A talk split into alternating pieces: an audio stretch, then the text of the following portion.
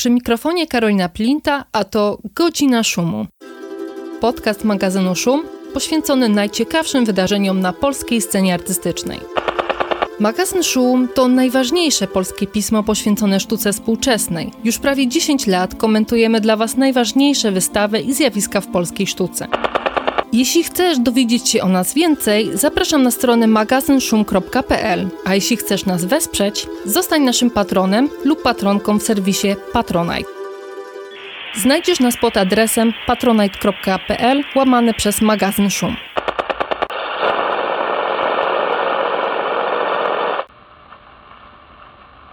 Dzień dobry Państwu, to 95. odcinek Godziny Szumu. Jest ze mną w studiu Joanna Kordjak, kuratorka związana z Zachętą Narodową Galerią Sztuki, oraz Paweł Althamer, artysta znany w Warszawie jako inicjator i autor Parku Rzeźby na Brudnie. Jest także autorem projektu Złota Wyspa, który dzieje się na dawnym wybiegu niedźwiedzi praskiego ZOO. Obecnie ten wybieg jest nieczynny, niedźwiadków już tam nie ma. Ale na wyspie mimo wszystko dużo się dzieje. Tym razem zamiast zwierząt performują ludzie. Zanim jednak przejdziemy do rozmowy o tym projekcie, który wywołał dużo emocji w stołecznej publiczności, zapraszam Państwa na krótką przerwę na materiały naszych partnerów.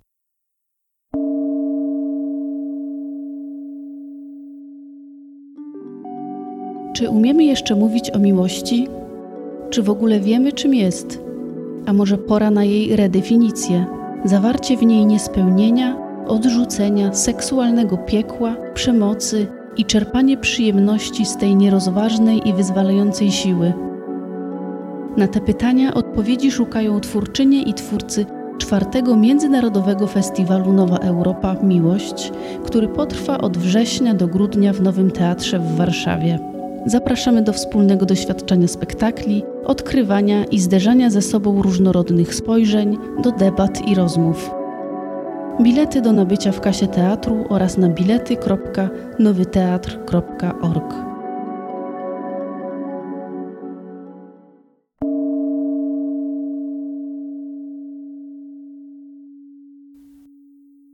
Wracamy po przerwie. Przypomnę, jest ze mną Joanna Kordjak oraz Paweł Althamer.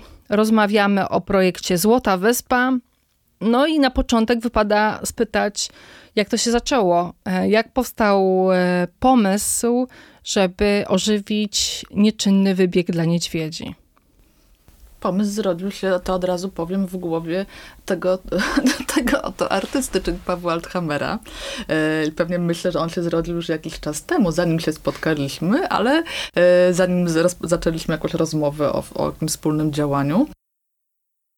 Pewnie Paweł opowie, jak ten pomysł się w ogóle pojawił, no bo też jest wybieg dla niedźwiedzi, jest takim miejscem, które Paweł mija bardzo często i zna dobrze. Zresztą on pobudza wyobraźnię pewnie wielu osób. Już chyba odpowiadałem kilka razy na pytanie... Wiem, to może być nudne, ale... Nie, raczej muszę się przyznać do natychmiastowej manipulacji, która zachodzi w umyśle i jest taka chęć niepodawania tych samych odpowiedzi. Bo wcześniej odpowiedziałem że pytaniem, czyli skąd się w ogóle biorą pomysły. Bo jeżeli ja usłyszałem tutaj dzięki tobie, że to się zrodziło w mojej głowie, to zacząłem się rzeczywiście zastanawiać, czy tak było. I mam wrażenie, że to nie ma z moją głową dużo wspólnego. Oczywiście ona może pełnić rolę jakiegoś przetwornika, takiej anteny nadawczo-odbiorczej, ale prawdopodobnie pomysły mogą pochodzić, że z tak zwanego eteru. Bardziej mi się podoba pojęcie eter, chyba, które w radio też funkcjonuje bardzo dobrze. I tak to się składa, że ty wrzuciłaś to takie nasionko, albo nie wiem, przynajmniej wylałaś wodę na grządkę. I ja przejeżdżając sobie kiedyś... koło tego miejsca, gdzie przecież w dzieciństwie widziałem, jak te niedźwiedzie brunatne chodzą, tak samo jak wszyscy warszawiacy, byłem zafascynowany, jak wygląda życie wolnych zwierząt. Tam po drugiej stronie, tam gdzie się nie spieszysz na autobus i nie chodzisz do szkoły, że tam to musi być fajnie, tak być takim dzikim misiem. No i dorosłem do tego wieku, kiedy te marzenia, można się powiedzieć, spiętrzyły. Jeszcze bardziej pragnę być sobie dzikim misiem i robić to, co mi się żywnie podoba, nawet jeżeli jest to tylko moja projekcja na temat misiów, to właśnie zarezonowała z tą wyspą. I ona nie była od początku złota. Na początku była tajemnicza, niepoznana, magiczna. Ona była pewnie bliższa tym bajkom, które czytałem, typu Wyspa Skarbów albo przygody Tomka Sawyera. To były jakieś takie historie. I pomyślałem, żeby dotknąć tego nieznanego. Jakby to jest początek przygody. Tyle głowy mieliśmy różne baśnie, bajki też, jak Kajtusz Czarodziej, to jedna z takich ulubionych, która nam... Kajtusz Czarodziej, Kajtusz Czarodziej był też takim naszą taką inspiracją, ale konkretnie też zaczęło się od tego, że ja jeszcze w Zachęcie miałam szansę zrealizować taki projekt, który był dla mnie bardzo ważny od kilku lat, czyli wystawę dotyczącą różnych alternatywnych też metod edukacji jakby poprzez sztukę w ogóle w XX wieku, XXI. My przywołaliśmy tej wystawie różne działania artystów, pedagogów, edukatorów na przestrzeni ostatnich powiedzmy 100-120 lat. No i też bardzo zależało mi, żeby wystawa generalnie, ona też miała bardzo bogaty program taki edukacyjny, towarzyszący rozmaitych działań, spotkań z artystami bardzo różnego rodzaju. No i też takim naturalnym kierunkiem artystą, o którym też myślałam w tym kontekście, był Paweł Althamer, też, który działał i dla którego też działania w ogóle takie włączające różne grupy i także młodzież, czy tak zwaną trudną, kwalifikowaną, trudną młodzież. Czyli ciekawą młodzież. Czy ciekawą. No właśnie, jakby to też, ponieważ mi się wydawało, że ten temat dzieci, zajmowania się pracy z artystów z dziećmi i młodzieżą jest takim tematem, no właśnie, który w polskiej sztuce nie jest tak bardzo, to nie jest takie bardzo mocno praktykowane. To jest coś takiego, co nie wydaje się, kiedyś z Jaśminą Wójcik stwierdziłyśmy, nie jest cool za bardzo. A wydaje mi się, że jakby to chyba jest jedna z ważniejszych rzeczy, którą można robić w ogóle.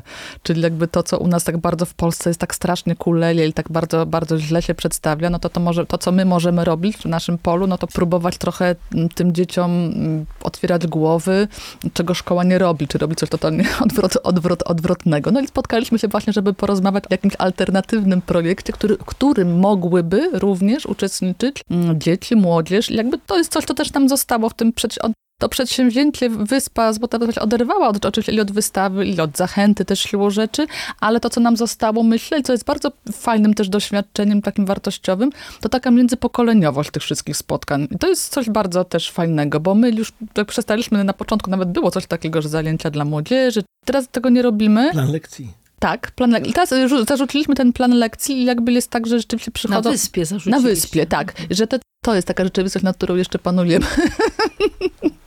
Na którą mamy jakiś wpływ. No, trochę taka utopijna wizja, jak to wyspa ma w swojej naturze. Tak? Jest jakimś takim skrawkiem ziemi, na której możemy realizować jakieś marzenie. A marzenie jest też o tym właśnie, że spotykamy się międzypokoleniowo, międzyśrodowiskowo, już jakby nie dzielimy ludzi na dzieci, czy starych, czy młodzież, tylko że uczymy się od siebie nawzajem.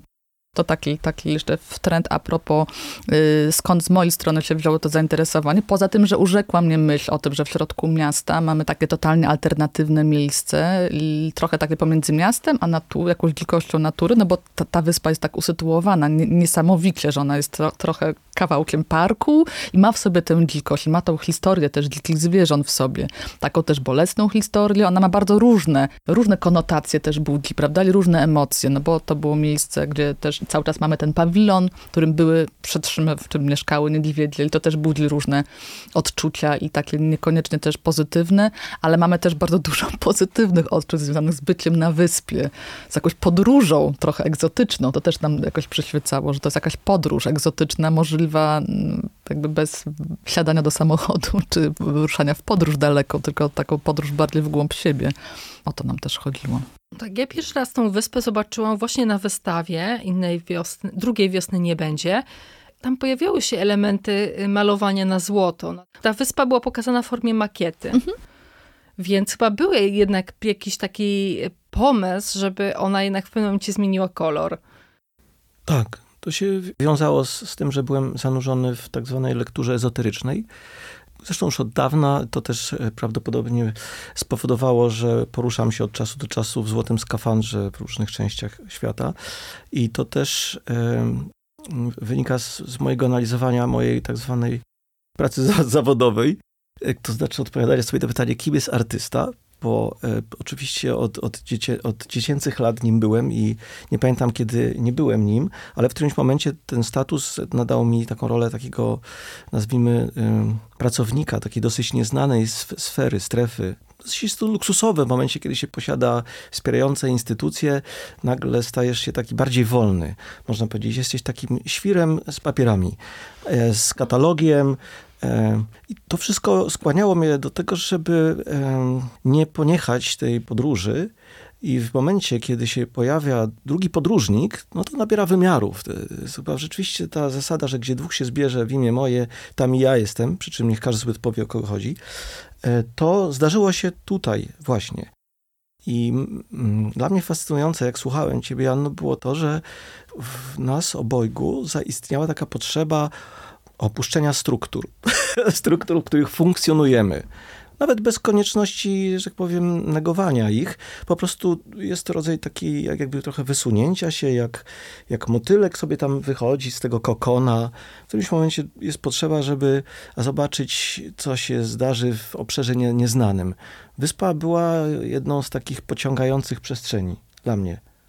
Myślę, że te rzeczy możemy już zacząć teraz przeskoczyć na taki poziom, który bym uznał za duchowy, że z tak zwanej potrzeby duszy pojawiło się to miejsce dla nas.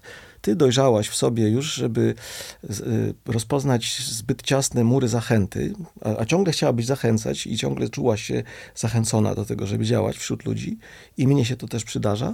I doszło do takiego sprzężenia, kiedy można powiedzieć, musieliśmy też opuścić rolę. Bo też jako ten artysta, no kim ja jestem na tej wyspie? Jestem wyspiarzem, tak jak inni. W zasadzie możemy sobie albo zdiagnozować własną tożsamość, ale możemy też stworzyć zupełnie nową. Mi się wydaje, że to, co tam istnieje, to trudność w określeniu tego, co można nazwać właśnie planem, programem, jest jego wielką wartością. Idziemy w nieznane. W ogóle wypuszczanie się w nieznane to moim zdaniem ulubione zajęcie artystów, których wywodziłbym z szamanizmu. Joanna, ty czujesz się faktycznie, że wypuszczasz się w nieznane? Trochę tak, dla mnie w sensie, to znaczy to jest dla mnie jakieś nowe doświadczenie i tak jak mówiłam, zanim zaczęliśmy tutaj nagrywać, że takie super, chyba jedno z takich piękniejszych, niezależnie od tego, że projekt budzi kontrowersji, też dużo takich trudnych dla mnie, to też jest trudne, ale też po drugiej stronie są różne bardzo dobre odczucia, dobre emocje, też takie zwrotne różne informacje i że mam poczucie, że znaczy to jest taki moment też, to bardzo wynikało też z tej wystawy, takiej chęci działania po prostu, że jakby już to jest niezależnie od tego, jaka sytuacja instytucjonalna teraz jest, bardzo trudna i też ja się w tym też nie odnajduję, ale niezależnie od tego, jaka jest sytuacja zachęty teraz, z którą ja się nie utożsamiam, to też wydaje mi się, że to jest taki dobry moment i moja osobista potrzeba, żeby działać właśnie, no nie w czterech ścianach galerii, tylko żeby się bardziej mieć taki może bardziej realny szansę na realne oddziaływanie społeczne, nawet jeżeli to jest bardzo mała skala. Nie oszukujmy się, to wiadomo, to jest skala, na razie jest mikro, ale jeśli nawet mamy szansę dotarcia do osób, które do zachęty by nigdy, już mówię o zachęty teraz albo kiedyś, by nigdy nie przyszły, to już jest dla mnie wielka sprawa. To taka wspólna sprawa. Tak, nawet to, że ja odkryłem na wyspie, dzięki tej właśnie sposobności skonfrontowania się na niej, że moje tak zwane intencje pionierskie te, żeby wyspę uczynić centrum medytacji i samoobserwacji, zostały przeobrażone w wiele innych działań, które mi się z tym tak nie w sposób oczywisty kojarzą, nie wadzi, ponieważ mogę też poszerzyć swoje spektrum wiedzy na temat tak zwanego społeczeństwa wokół i wokół różnorodności postaw i wyobrażeń ludzi tego, czego pragną. To, że akurat mi świtało w tamtym czasie siedzenie w ciszy, co i nadal będę praktykował, na przykład dzisiaj o godzinie 17:00 i obserwowania, używania, można powiedzieć, wyspy jako swoistego obserwatorium, czy też jak pięknie nazwała to moja koleżanka, czarownica świątyni światła. Że zażywał świątyni światła do tego, żeby, że powiem, dowiedzieć się więcej o tym, co ja tutaj robię. Tak mówię z takiego swojego bardzo osobistego punktu widzenia. Ale też zauważyłem, że konfrontowanie tego właśnie bardzo osobistego, często skrywanego, chronionego punktu widzenia, ujawnianie go, wywołuje reakcję, może jeżeli nawet nie lawinową na razie, to na pewno jakąś łańcuchową. Pojawiają się tak zwane inne bliźniacze zachowania, nawet powiedziałbym, że bratnie dusze, które rezonują z tą koncepcją. Widziałem naprawdę mnóstwo ludzi wyluzowanych, którzy nic tam nie robili. Po prostu sobie na tej wyspie byli i przyglądali się, jak świat pędzi, bądź też podróżuje. Tak, to jest super też taka właśnie zmiana perspektywy, bo pierwsze takie doświadczenie to jest takie, że jest się w jakiś sposób znajdujemy się na jakiejś scenie, no bo ten wybieg jest sceną, on jakby stworzony jako scena teatralna. Jesteśmy w jakiś sposób, osoby, które tam się nagle znajdują, są bardzo mocno wyeksponowane w pewnym momencie, ale z drugiej strony potem następuje taki po chwili, taki moment odwrócenia sytuacji i że zaczynamy obserwować osoby, które są też na wyspie, obserwują też właśnie ten świat dookoła i to jest też niesamowita gra jakby w ogóle między tym, kto jest obserwowanym, a kto obserwującym i co jest tym spektaklem. Tylko też ten spektakl miejski jest zupełnie inaczej na to patrzymy, prawda, z takiej perspektywy. No to bardzo, bardzo jest w ogóle ciekawe. Przechodzę do jakiegoś takiego kolejnego naszego marzenia, wspólnego, bo tutaj się spotykają te nasze tak pragnienia, aby to było miejsce, które może być też takim, no właśnie, miejscem nawet rezydencji artystycznych. Dlaczego tam? Bo to jest takie miejsce, które, no to nie jest galeria, do której się przyjeżdża z gotowym planem. Tutaj właśnie nie ma żadnego planu. Jeżeli nawet są artyści, których zapraszamy, czy ja zapraszam, czy Paweł zaprasza do zrobienia czegoś, czy zauczestniczenia w tym przedsięwzięciu zwanym Wyspą, no to właściwie trudno jest przyjechać z czymś gotowym. Trzeba tam po prostu pobyć i rzeczywiście to miejsce ma tyle różnych wymiarów i tyle różnych jakby... sensów, które się odczytuje dopiero, kiedy jest się na miejscu, że jakby ma duży sens pomieszkać chwilę tam, jak ten Robinson Crusoe. Czy... A da się mieszkać? Faktycznie, no bo co? To jest taka skała, powiedzmy, taka scena w formie skały i ten pawilon, ale w sumie nie wiem, na ile duże jest to miejsce. No właśnie ciekawe jest to, że to wygląda inaczej, jak się jest w środku, po drugiej stronie, że to jakby okazuje się, że ta wyspa, no to chyba nie jest wyspą, tak nominalnie my ją tak nazwaliśmy, że ona ma też dużo zakamarków, dużo różnych takich przestrzeni, gdzie właśnie trochę można być bardzo wyeksponowanym, a można być ukrytym.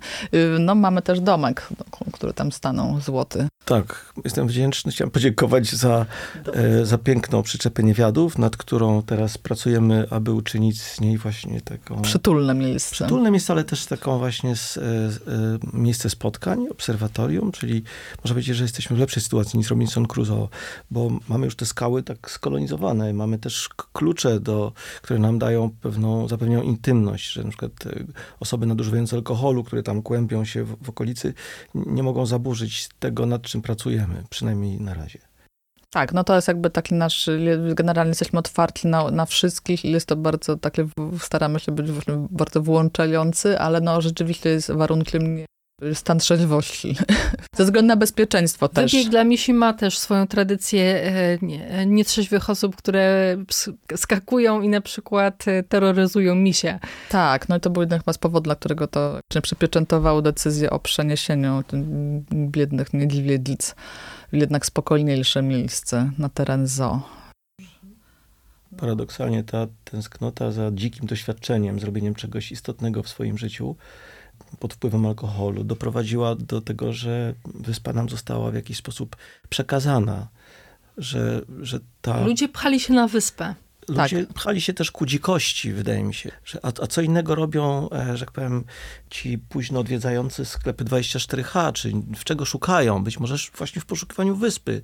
W którymś momencie odpali im wyobraźnia. Prawdopodobnie, jeżeli nie stracą przytomności, jeżeli zdążą na chwilę pod powiekami zobaczyć tęczę. I wtedy się drapią na wyspę. Paweł, powiedziałeś, że spotkałeś wiele osób, które... przyjęły twój punkt widzenia, że wyspa jest takim miejscem jakby alternatywnej rzeczywistości trochę, gdzie możesz przyjrzeć się ulicy, temu, co się dzieje obok, z dystansu. No ale jest też dużo osób, które tej narracji jakoś nie chwyciły. I to były tak z różnych stron. Z jednej strony jakieś takie internetowej społeczności, ujmę to szeroko, bo chyba dyskusje też bardzo mocno rezonowały w internecie przy różnych postach miejskich o wyspie. I starałam się śledzić co tam ludzie piszą i jakie są argumenty. Najczęściej to argumentem było, że to jest kiczowe. Kicz. Mhm. Ale też zderzyłam się z takimi argumentami, że farba jest szkodliwa, że czy konserwator wydał na to zgodę, no bo to jest zabytkowa wyspa. Nie wiem dokładnie, jaki jest jej status, czy ona faktycznie jest zabytkiem. Ona nie jest zabytkiem, jako sama w sobie, ona sposób wpisana w obszar, jakby tak, który jest ujęty w rejestrze zabytków, czyli razem z całym parkiem praskim. Ale tak, to zaraz opowiemy o tym. Przynajmniej takie podstawowe pytania możemy odpowiedzieć, zresztą na inne też jakby zarzuty o nieekologiczności tego przedsięwzięcia. To też zaraz opowiemy. No i w końcu chyba też taki ostatni zarzut, który jakby gdzieś pomiędzy wierszami wyczytałam, właśnie taki gest kolonizatorski trochę. Taki przychodzi biały artysta i sobie tutaj wszystko farbą pokrywa. No, zastanawiałem się, chętnie bym zaprosił mojego przyjaciela Dogona, którego teraz serdecznie pozdrawiam, Jusufa Dare, który musiał uciekać z Mali, w tej chwili jest azylantem w Austrii. Myślę, byłby przeszczęśliwy, gdyby mógł ze mną, czy też sam, taką rezydencję przyjąć i porzeźbić na tej wyspie. Jego doświadczenia bycia wyspiarzem towarzyszy mu, odkąd opuścił swoją rodzinną wioskę Kundu. Byśmy mogli trochę usłyszeć na temat tego, czym jest z jego perspektywy takie nadużycie, jak eksponowanie własnej twórczości, samego siebie. Ja to postrzegam raczej jako akt odwagi, bo gdybym wziął pod uwagę wszystkie te... Nie czytam ich też, muszę przyznać, bo nie jestem astronautą tym internetowym, znaczy jakby mnie to tak średnio fascynuje. I jakbym wziął pod uwagę te wszystkie zarzuty, to bym się naprawdę stuknął w głowę i powiedział, no to dam spokój. I byśmy się prawdopodobnie nie spotkali. To jest też okazja do porozmawiania o tym, czym jest efekt motyla i czym jest w ogóle alternatywna rzeczywistość.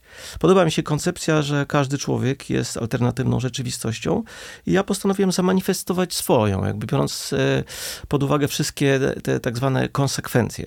To się nazywa ogólnie przygoda i jest tematem najfajniejszych książek, jakie czytałem. Tak, no ale jeszcze dopowiadając, no to, co wzbudziło kontrowersje, tak myślę, to tak naprawdę ten akt, to jedno z bardzo wielu tak naprawdę działań, które tam się odbyły, bo właśnie my tam sobie działamy tak skromnie, tak nie na wielką skalę od maja, zapraszając bardzo różne osoby do uczestniczenia w spotkaniach, performansach, czy rozmaitych właśnie działaniach, niedziałaniach i tak dalej. Więc to jest jakby całość takiego projektu obejmującego no, kilkadziesiąt różnych wydarzeń. Niekoniecznie bardzo spektakularnych wydarzeń, ale są to rozmaite spotkania dające szansę właśnie osobom też z okolicy uczestniczenia i bycia, poznania tego miejsca od innej strony, takiej przygody.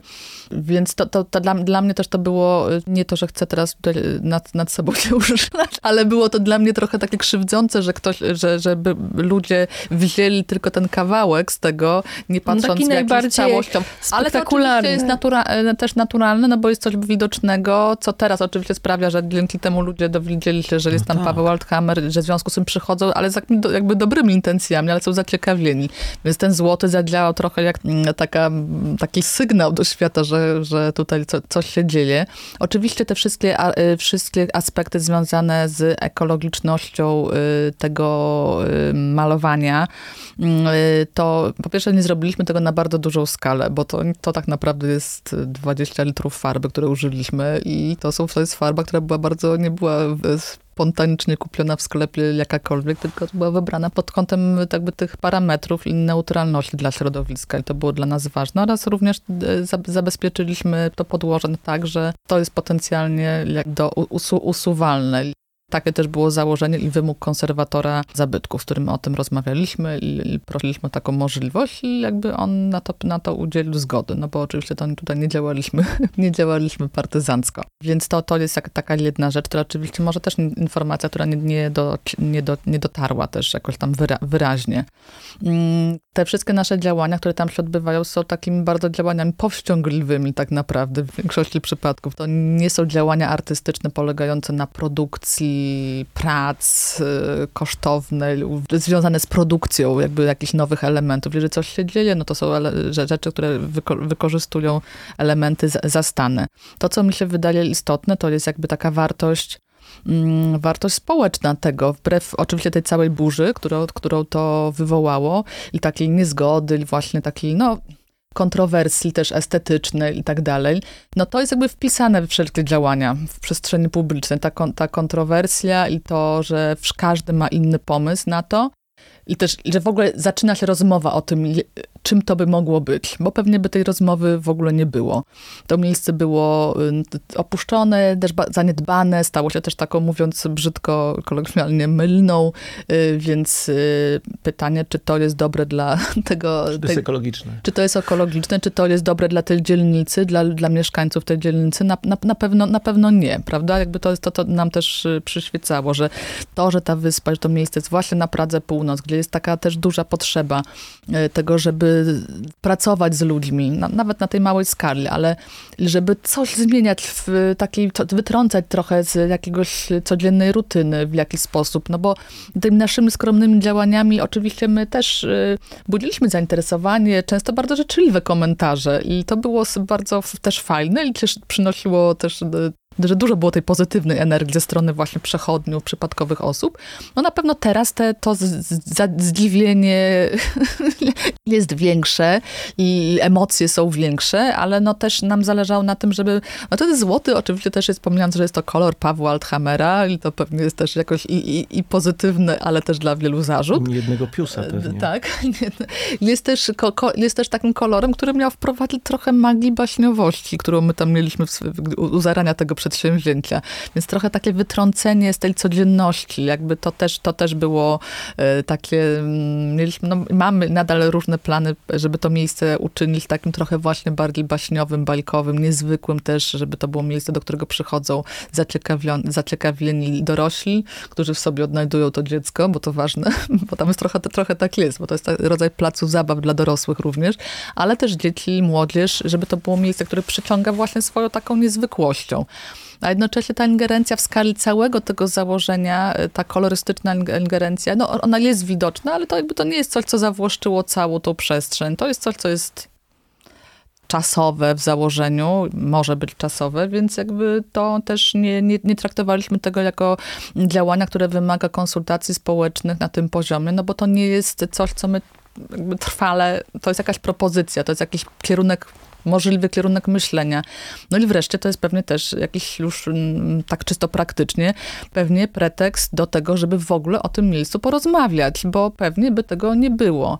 Pewnie przyszedłby moment, że odbyłby się przetarg. W miejscu wybiegu powstałaby, nie wiem, może kolejna restauracja. Spotkałam się z jakimiś informacjami jeszcze, nie wiem, z zeszłego roku. I nikt by nic nie powiedział, nawet by nie zauważył, że coś tam się dzieje. A może jest to pretekst do tego, żeby porozmawiać, czym takie miejsce zamieszkałe przez zwierzęta może teraz być i może służyć i zwierzętom, ale też ludziom, którzy są... Którzy też są zwierzętami. I też są w potrzebie. Myślę, że to jest jakaś... Odpowiada to też jakimś potrzebom. Na pewno jakiejś części społeczności w tamtym miejscu Warszawy. No nie tylko na Pradze. Ja spotkałam się z informacją sprzed roku czy dwóch, że właśnie miał być jakiś przetarg na kawiarnię w tym miejscu, ale to chyba nie wypaliło. To jest cały czas w grze, że tak powiem, z tego, co się dowiedzieliśmy. Trochę ze smutkiem, ale nie poddajemy się. Mamy taką nadzieję, że właśnie może trochę wywołując, może ta burza będzie miała też swoje dobre po prostu jakieś strony, jakieś następstwa, że może po prostu spotkamy się też, będziemy rozmawiać też z adwersarzami. Ja tak mówię o takich poważnych adwersarzach tego pomysłu. Nie tylko na zasadzie, że ktoś powie brzydkie, ładne, kiczowate, piękne. No, to jakby nie jest moim zdaniem jakiś poziom dyskusji, który ma sens w tym momencie, tylko bardziej o tym, co można dobrego zrobić z tym miejscem, jak można je wykorzystać na korzyść, także jeżeli mówimy o mikroklimacie, to jakby tak najbardziej o tym myślimy. To też wymaga nakładów finansowych, które jeżeli by były jakieś poważne plany i szansa na realizację ich są do pozyskania. Chodzi o to, żeby było na przykład tam miejsce z wodą na stałe, co byłoby pewnie, miałoby duże, bardzo korzystny też jakby aspekt też taki ekologiczny. No, ale w tym kanale, czy... Tak, w fosie. Fosa może być znowu miejscem, zbiornikiem wodnym, no ale to rzeczywiście wymaga, to było też takie nasze pierwsze, jak podeszliśmy do tego miejsca, no to mieliśmy założenia, że to wszystko się uda tak zrobić. No oczywiście wiadomo, to jest jakby też miejsce, które już trochę zniszczone, jest nieużytkowane, w związku z tym ta fosa wymaga po prostu gruntownego remontu, żeby ta woda, żeby to napełnienie wodą miało sens, tak, żeby ta woda nie wyciekała, żeby rzeczywiście mogła tam być na stałe. I po pierwsze trochę też służyć właśnie poprawie klimatu w tym miejscu, w mieście, ale też tak cieszyć po prostu zwyczajnie. No i też być miejscem dla, gdzie takim no, zbiornikiem wodnym, tak, dla ptaków, owadów, ale też dla ludzi, takim miejscem też przyjemnym odpoczynku. No ale to też jest kwestia jakichś takich planów i finansowych, i już poważniejszych. Ale są takie możliwości na pewno.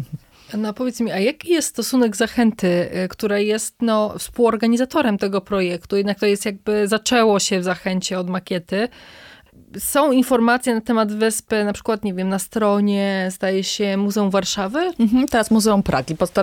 Staramy się, żeby teraz te informacje były bardziej na stronie Muzeum Pragi, też tak praktycznego względu. Także, no bo rzeczywiście jest szansa wtedy, że docieramy bardziej do też lokalnej społeczności, no bo Muzeum Pragi jakoś tam funkcjonuje bardziej w jakiejś świadomości, bardziej niż może jest szansa, że ktoś się tym zainteresuje niż stroną Zachęty. No tak, a na stronie Zachęty pustka. No. Zero informacji na temat Złotej Wyspy. Może milczenie jest formą promocji też. Bo wyspa miała być miejscem wyciszenia. Samo powiedzenie, że mowa jest srebrem, a milczenie złotem, może nas naprowadzić na trop tej promocji. Tak, myślę, że druga kwestia jest taka, no to, że też o czym, co nie jest jakąś tam tajemnicą, no, że ten projekt po prostu jest takim wynikiem jakby osobistego zaangażowania osoby, która jest związana z tą instytucją jeszcze póki co. No więc to stąd jakby to, że ta Zachęta jest jakby jako jeden z organizatorów, no to też wynika z tego, że po prostu to jest też ta moja praca, którą sobie najlepsza, jaką mogłam sobie wyobrazić w ramach jeszcze tej instytucji. Natomiast to, że to w ogóle jest możliwe, to zawdzięczamy praktyce Muzeum Warszawy, Muzeum Pragi, no bo też wspierają nas tak i organizacyjnie, no też merytorycznie, ale też finansowo mogliśmy to zrealizować dzięki wsparciu miasta, a co nie byłoby możliwe. Jakby to nie jest finansowane przez Zachętę, powiem tak, jakby w żadnym stopniu. To jest taka moja inicjatywa i cieszę się, że to mogę robić. To tylko tyle, co... A macie kontakt z ZOO? Jaki tam jest stosunek do tego, co się dzieje na wyspie, czy też na wybiegu? Jeszcze nie mogłoby się odbyć bez kontaktu z ZOO, bo to jest teren ZOO, należący do ZOO. To jest ciągle należy do ZOO. Tak, to taki jest status tego miejsca, że to jest po prostu teren, który należy do ZOO. ZOO jest czy dysponentem, czy właśnie, no nie wiem, czy właścicielem. No tak, ale też sojusznikiem. Wydaje mi się, że mamy przychylność. Tak, no tak. To też nie było łatwe, żeby przekonać bo wiadomo, to są takie dwa różne światy zupełnie, prawda? Jakby świat sztuki współczesnej, od razu sztuka współczesna, artyści współcześni budzą popłoch i panikę, więc tak też było na początku, myślę, trochę. Ale no tak, jakby tutaj mamy, no to jest efekt współpracy z ZOO, no bo dostaliśmy klucze, możemy tam działać sobie i jesteśmy za to wdzięczni. Chociaż ja na przykład nie miałam poczucia, ostatnio poszłam do ZOO i wreszcie zwiedziłam to miejsce, miałam takie poczucie, że ma ono wiele wspólnego ze sztuką. W tym sensie, że ja się czułam tam jak w Giardini na Biennale. Są tam pawilony. Te wybiegi są bardzo właśnie inscenizowane. Są takimi scenami dla tych zwierząt, a zarazem scenografią. No, też są bardzo ładne i takie przyjazne. Też tak było projektowane, prawda? Jak jakby z takim założeniem. Pawilon Polski, przepraszam? Słucham? Jak pawilon Polski wygląda w tej chwili na terenie ZOO warszawskiego? Nie, taki żarcik. Ja myślę, że to są gady. To mogą być gady albo te pająki. Pająki są bardzo... Ja lubię goryle na przykład, bez względu na to... Ale nie, no goryle to wiesz, to jest zupełnie inny poziom. Mam wrażenie, że tu mogę się podzielić, bo mówiliśmy... Goryle to nie Wielka Brytania. Mówiliśmy o snach, więc mogę się podzielić, że miałem bardzo realistyczny sen bycia gorylem w ZOO. Nie wiem, czy to było ZOO warszawskie. W każdym razie doświadczałem bycia w ograniczonej przestrzeni, krat i obserwujących mnie ludzi. I żyłem tam, w tym zniewoleniu, pielęgnując sobie tak zwane życie wewnętrzne. Więc mogę zapewnić, że mój sen był prawdziwy i że goryle posiadają życie wewnętrzne. Nie no, goryle są ponoć super inteligentne, tak było napisane. Tak jest. Ja to się trochę dowiedziałam o gorylach. Liczne są dowody na to. Kolejny to link bardzo... i propozycja też na Złotą Wyspę, żeby... poruszyć temat komunikacji z innymi tak zwanymi gatunkami, czyli naszą rodziną rozprzestrzenioną po naszej planecie, która wcale niedobrowolnie przystała na to, że możemy ich oglądać w ograniczonej przestrzeni, za kratami. Jest taka wspaniała książka, którą mogę tu, bo wiem, że jest też część na reklamę. Ale reklama już minęła. Czyli mogę ją wpleść tak, że dobrze, po prostu... To też jest moja koncepcja wprowadzenia produktu. Reklam do programów bez konieczności przerywania programu. A my, jak i bez płacenia.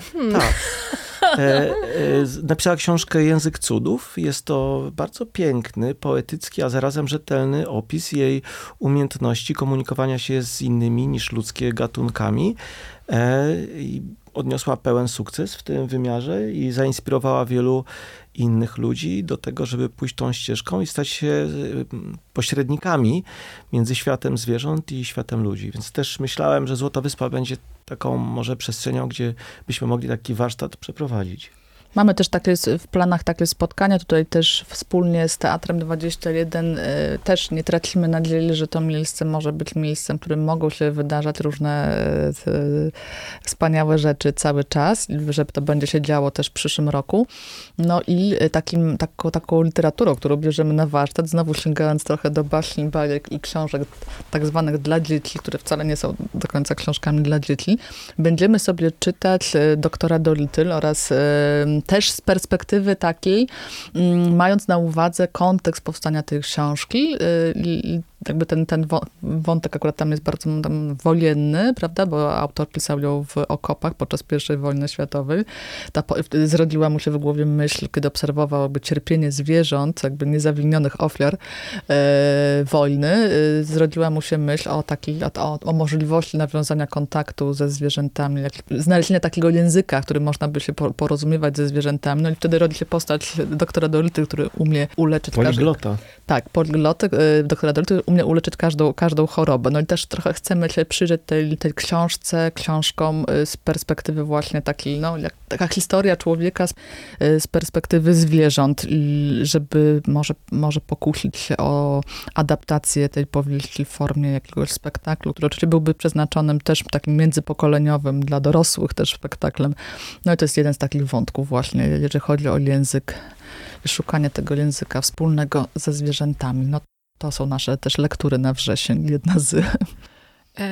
Paweł, powiedziałeś trochę, czym dla ciebie jest Złota Wyspa, dlaczego tam postanowiłeś działać, no ale w sumie nie powiedziałeś zbyt wiele, co tam robiłeś, oprócz tego, że pomalowałeś się na złoto razem z pomocą i że no też wiemy, że na przykład dzisiaj, czyli w dniu nagrywania audycji, będziesz tam medytował. Ale oprócz tego, no jak wkroczyłeś w tą przestrzeń, to co tam właściwie robiłeś? Właśnie, też sam się zastanawiam, co trzeba zrobić, żeby Złota Wyspa była na tyle bogata, aby ludzie uznali ją za miejsce wartościowe. Niekiczowate. Tak, niekiczowate. No więc myślę, że czasami artysta może mniej zrobić niż więcej. Może właśnie pomóc tylko przystroić furtkę, ewentualnie znaleźć klucz do niej.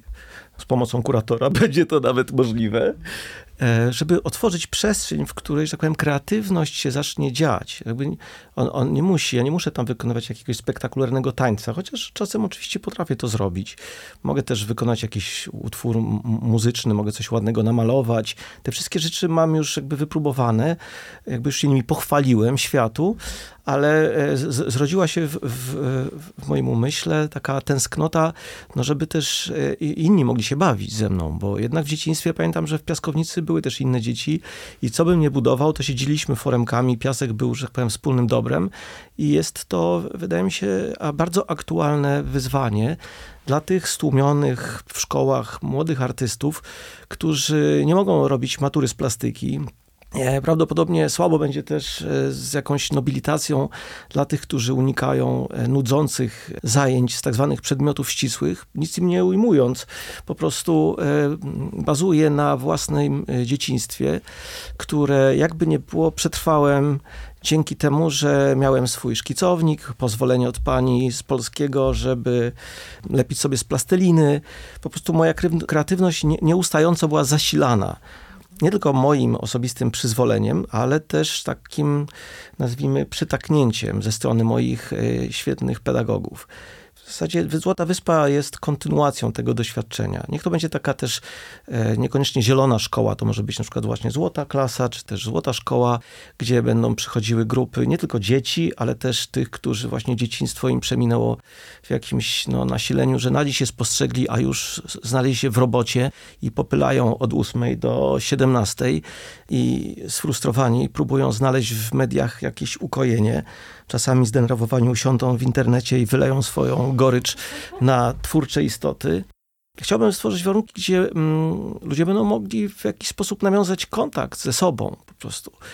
Nawet bycie w ciszy, stara chińska szkoła siedzenia w ciszy, może się okazać tutaj bardzo pomocna. Tylko to miejsce to chyba nie jest, ono nie jest takie ciche, bo to jest jednak przeruchliwej ulicy. A właśnie, tu się powołam na przypowieść mistrza Eckharta, który napisał książkę Potęga teraźniejszości. Jeden z panów zapytał go, jak to jest, panie Eckhart, ja rozumiem, że trzeba się wyciszyć i że trzeba mieć tą sobie obecność, przytomność, uważność, że wtedy jest człowiek żywy i wtedy tak naprawdę jest u siebie, jest sobą. To jest jego autentyczny stan świadomości. Ale jak mam to osiągnąć, pracując w kasynie gry? Będąc krupierem. Jestem już bliski obłędu. I on przytoczył taką opowieść o właśnie jakimś dalekowschodnim mistrzu, który spędził wiele, wiele lat w odosobnieniu, żyjąc tam wśród tygrysów i papug.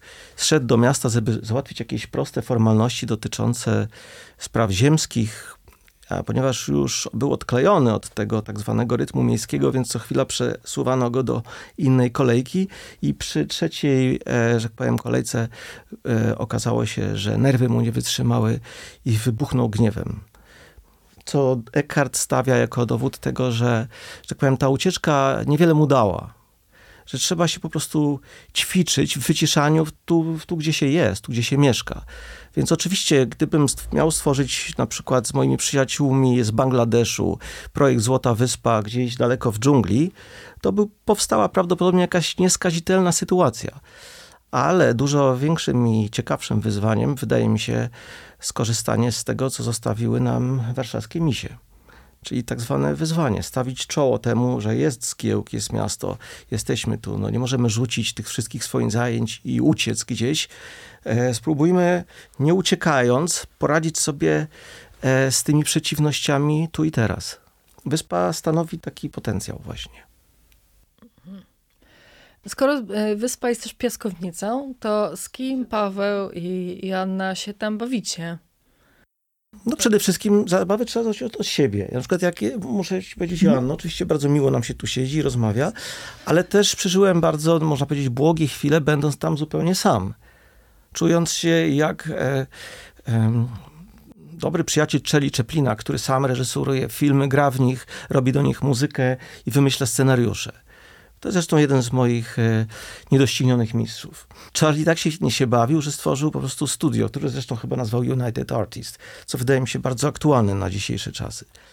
Ale też zapraszamy do zabawy innych, więc takimi artystami, którzy, współpracujemy z takimi naszymi wyspiarzami, są Józef Gałązka i Natan Krysz, którzy też spotykają się z różnymi grupami i robią cudowne rzeczy wspólnie spędzają czas i tworzą.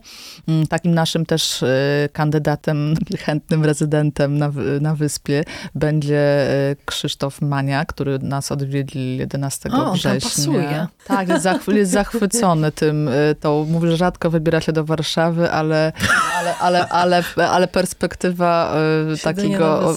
No na razie będzie to na pewno spotkanie też z chętnymi, wspólne czytanie jego opowiadań, bo on tak jakby opisuje swoje działania, że pisze opowiadania. On między innymi o rzeźbach dla owadów. Będą też warsztaty polegające też właśnie na takim studium tego miejsca, przyglądaniu się w takiej mikroskali temu miejscu. No bo z daleka właśnie widzimy tylko tą taką powierzchnię, teraz pokrytą złotem, ale kiedy się wchodzimy do środka, to odkrywamy różne jakieś niesamowite krajobrazy i różne miejsca, więc to też będzie wspólne takie oglądanie z Krzysztofem.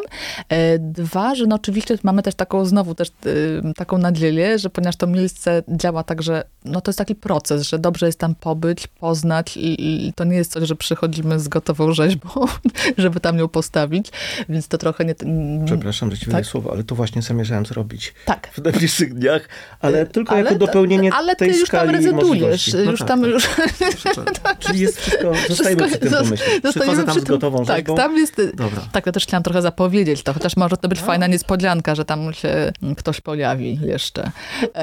Czyli będzie jakiś dodatkowy rezydent, taki na stałe. Taki stały rezydent, tak, zgadłaś.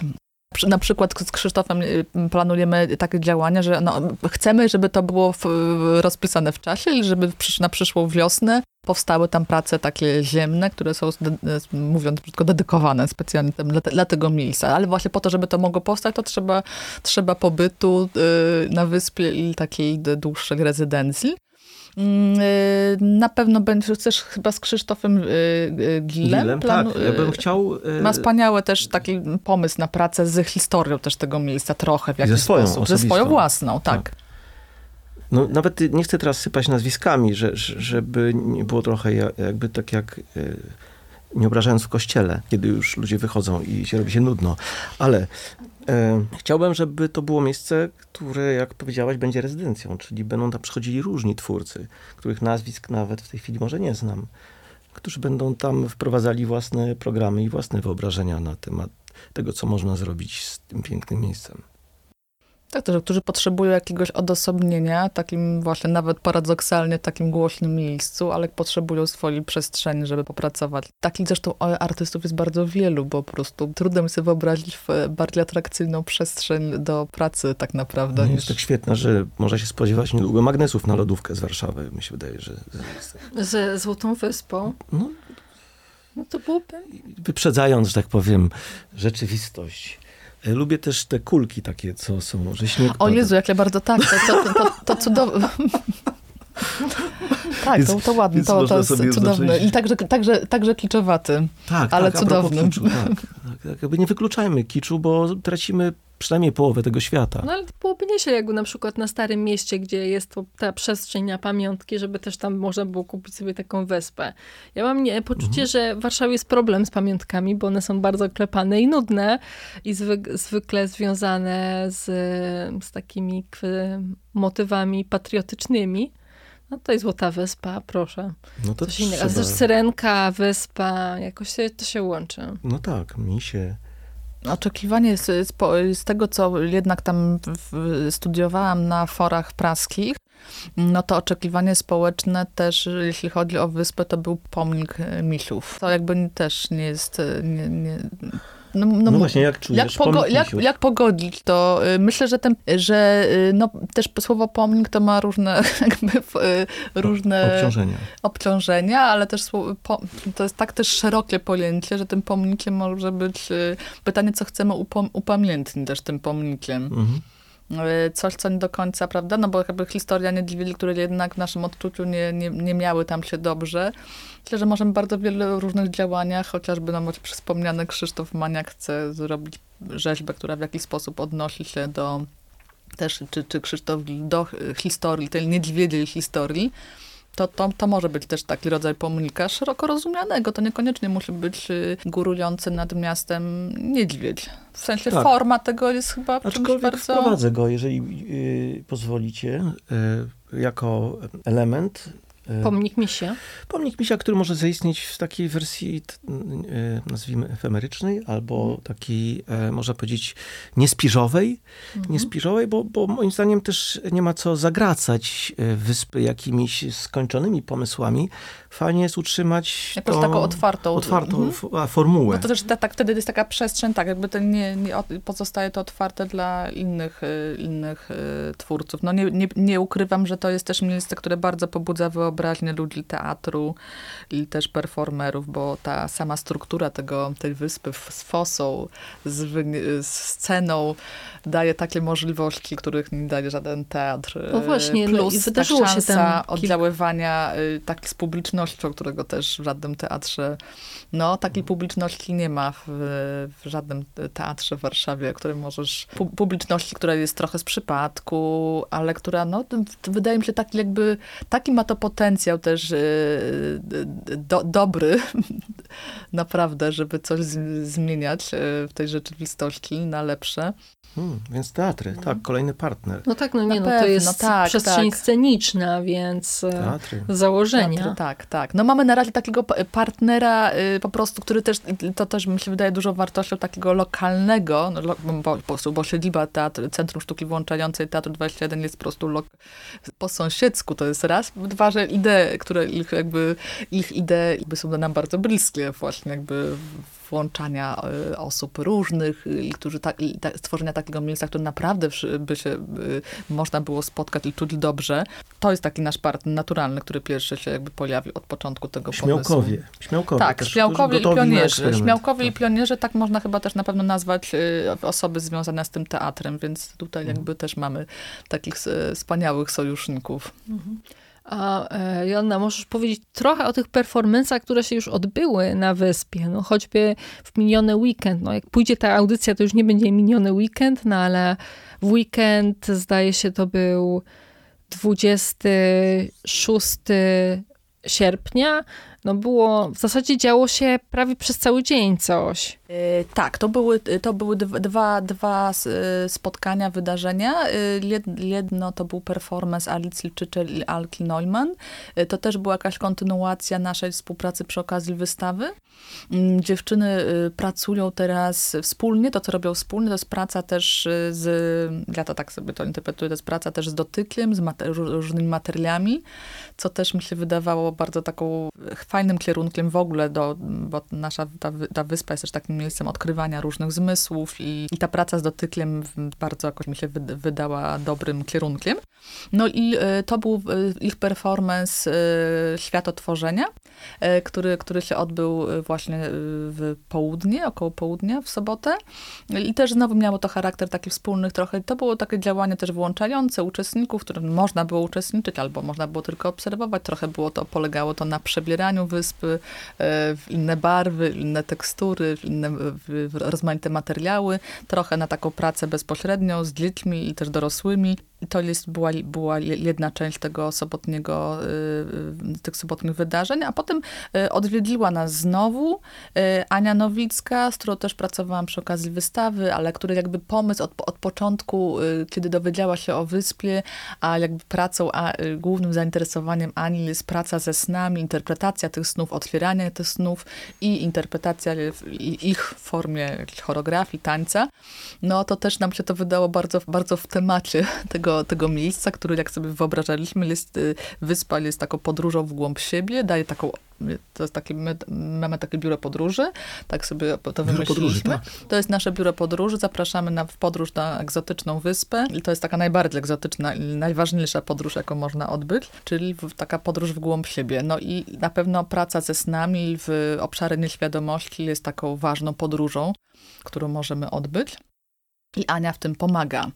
To spotkanie, ten performance połączony z warsztatem trwał bardzo długo, bo to było aż 3 godziny, aż już zaczęło się zmierzchać, robił się wieczór, co też było bardzo, bardzo fajnym doświadczeniem, bycie tak jakby zrobiło się już bardzo sennie pod koniec, ale to było niesamowite, bo uczestniczyły w nich bardzo też różne osoby, które przychodziły, otwierały się na tyle, że opowiadały, dzieliły się taką grupką, no to generalnie dosyć kameralne wydarzenia, no to było maksymalnie 15 osób i dzieliły się swoimi snami, opowieściami, takimi snami, które były jakieś nurtujące, dziwne, czy uporczywie powracające w jakiejś formie.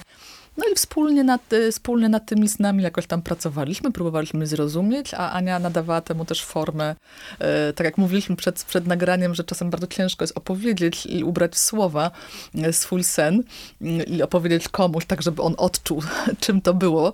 To taką próbą jest zatańczenie tego snu, ciekawą bardzo i też no, taką niezwykłą, więc bardzo jest ciekawie zobaczyć swój sen zatańczony przez też świetną artystkę po prostu, świetną tancerkę, ale też wspaniałego człowieka. To, co było wspaniałe na tym spotkaniu znowu, to to, że mieliśmy bardzo aktywnego, młodego uczestnika lat 4, ale też oczywiście byli dorośli i starsi i zupełnie, ale to było znowu takie bardzo, bardzo otwarte na wszystkich. Były sny Mikołaja lat 4, były sny tańczone, były sny różnych osób bardzo. No i to był też wspaniały taki popołudniowy wieczór. Jeszcze opowiedz o owadach, o spotkaniach z Mirem Książkiem. A, no tak, bardzo mamy piękną serię spotkań, bo tu też nie wymieniam wszystkiego, co się dzieje, ale na pewno takim stałym naszym elementem programu od początku są spotkania ze wspaniałym, pewnie też już tak znanym też dzięki ostatniej publikacji wspaniałej książki Atlas Dziur i Szczelin, czyli z Michałem Książkiem, przyrodnikiem, biologiem, który uczy też nas to, co też było ważne od początku, takiej uważności i zwiedza razem z grupą chętnych.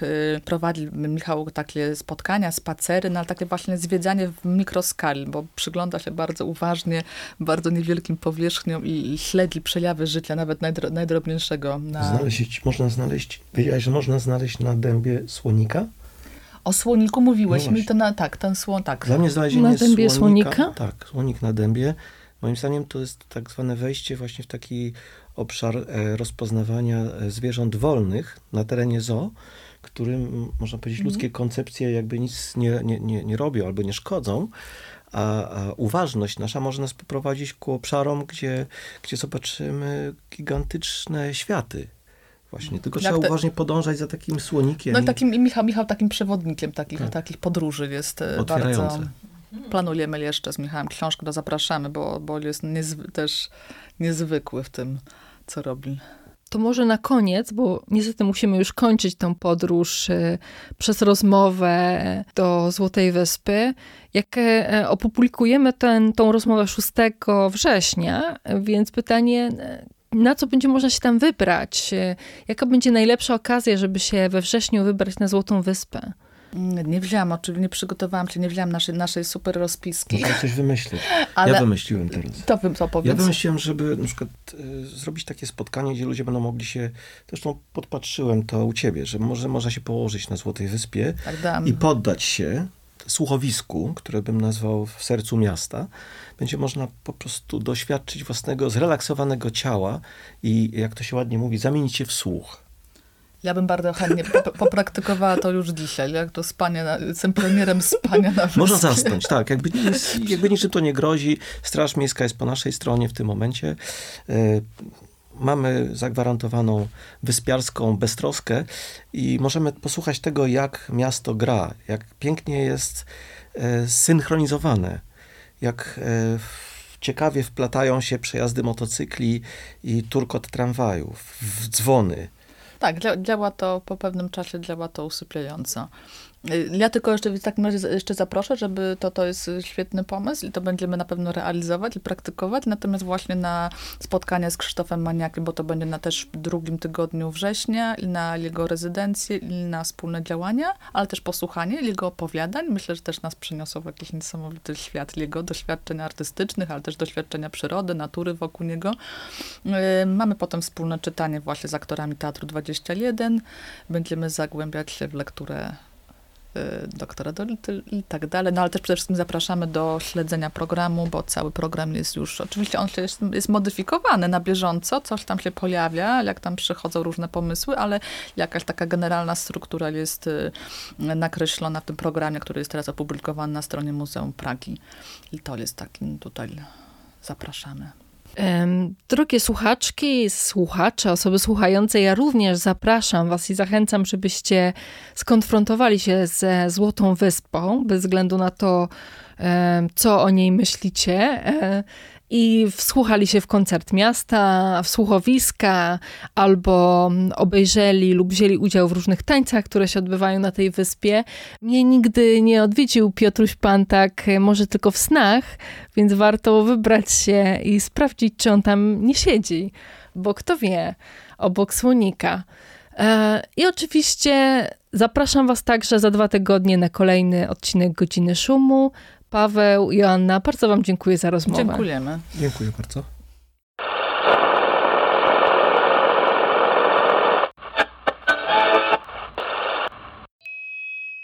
Dziękuję za wysłuchanie kolejnego odcinka podcastu Godzina Szumu.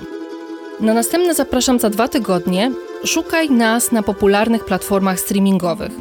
Możesz też wesprzeć naszą działalność w serwisie Patronite, gdzie funkcjonujemy pod adresem patronite.pl/magazyn Szum. A jeśli chcesz dowiedzieć się więcej o sztuce współczesnej w Polsce, zapraszam na stronę magazynszum.pl. Do usłyszenia!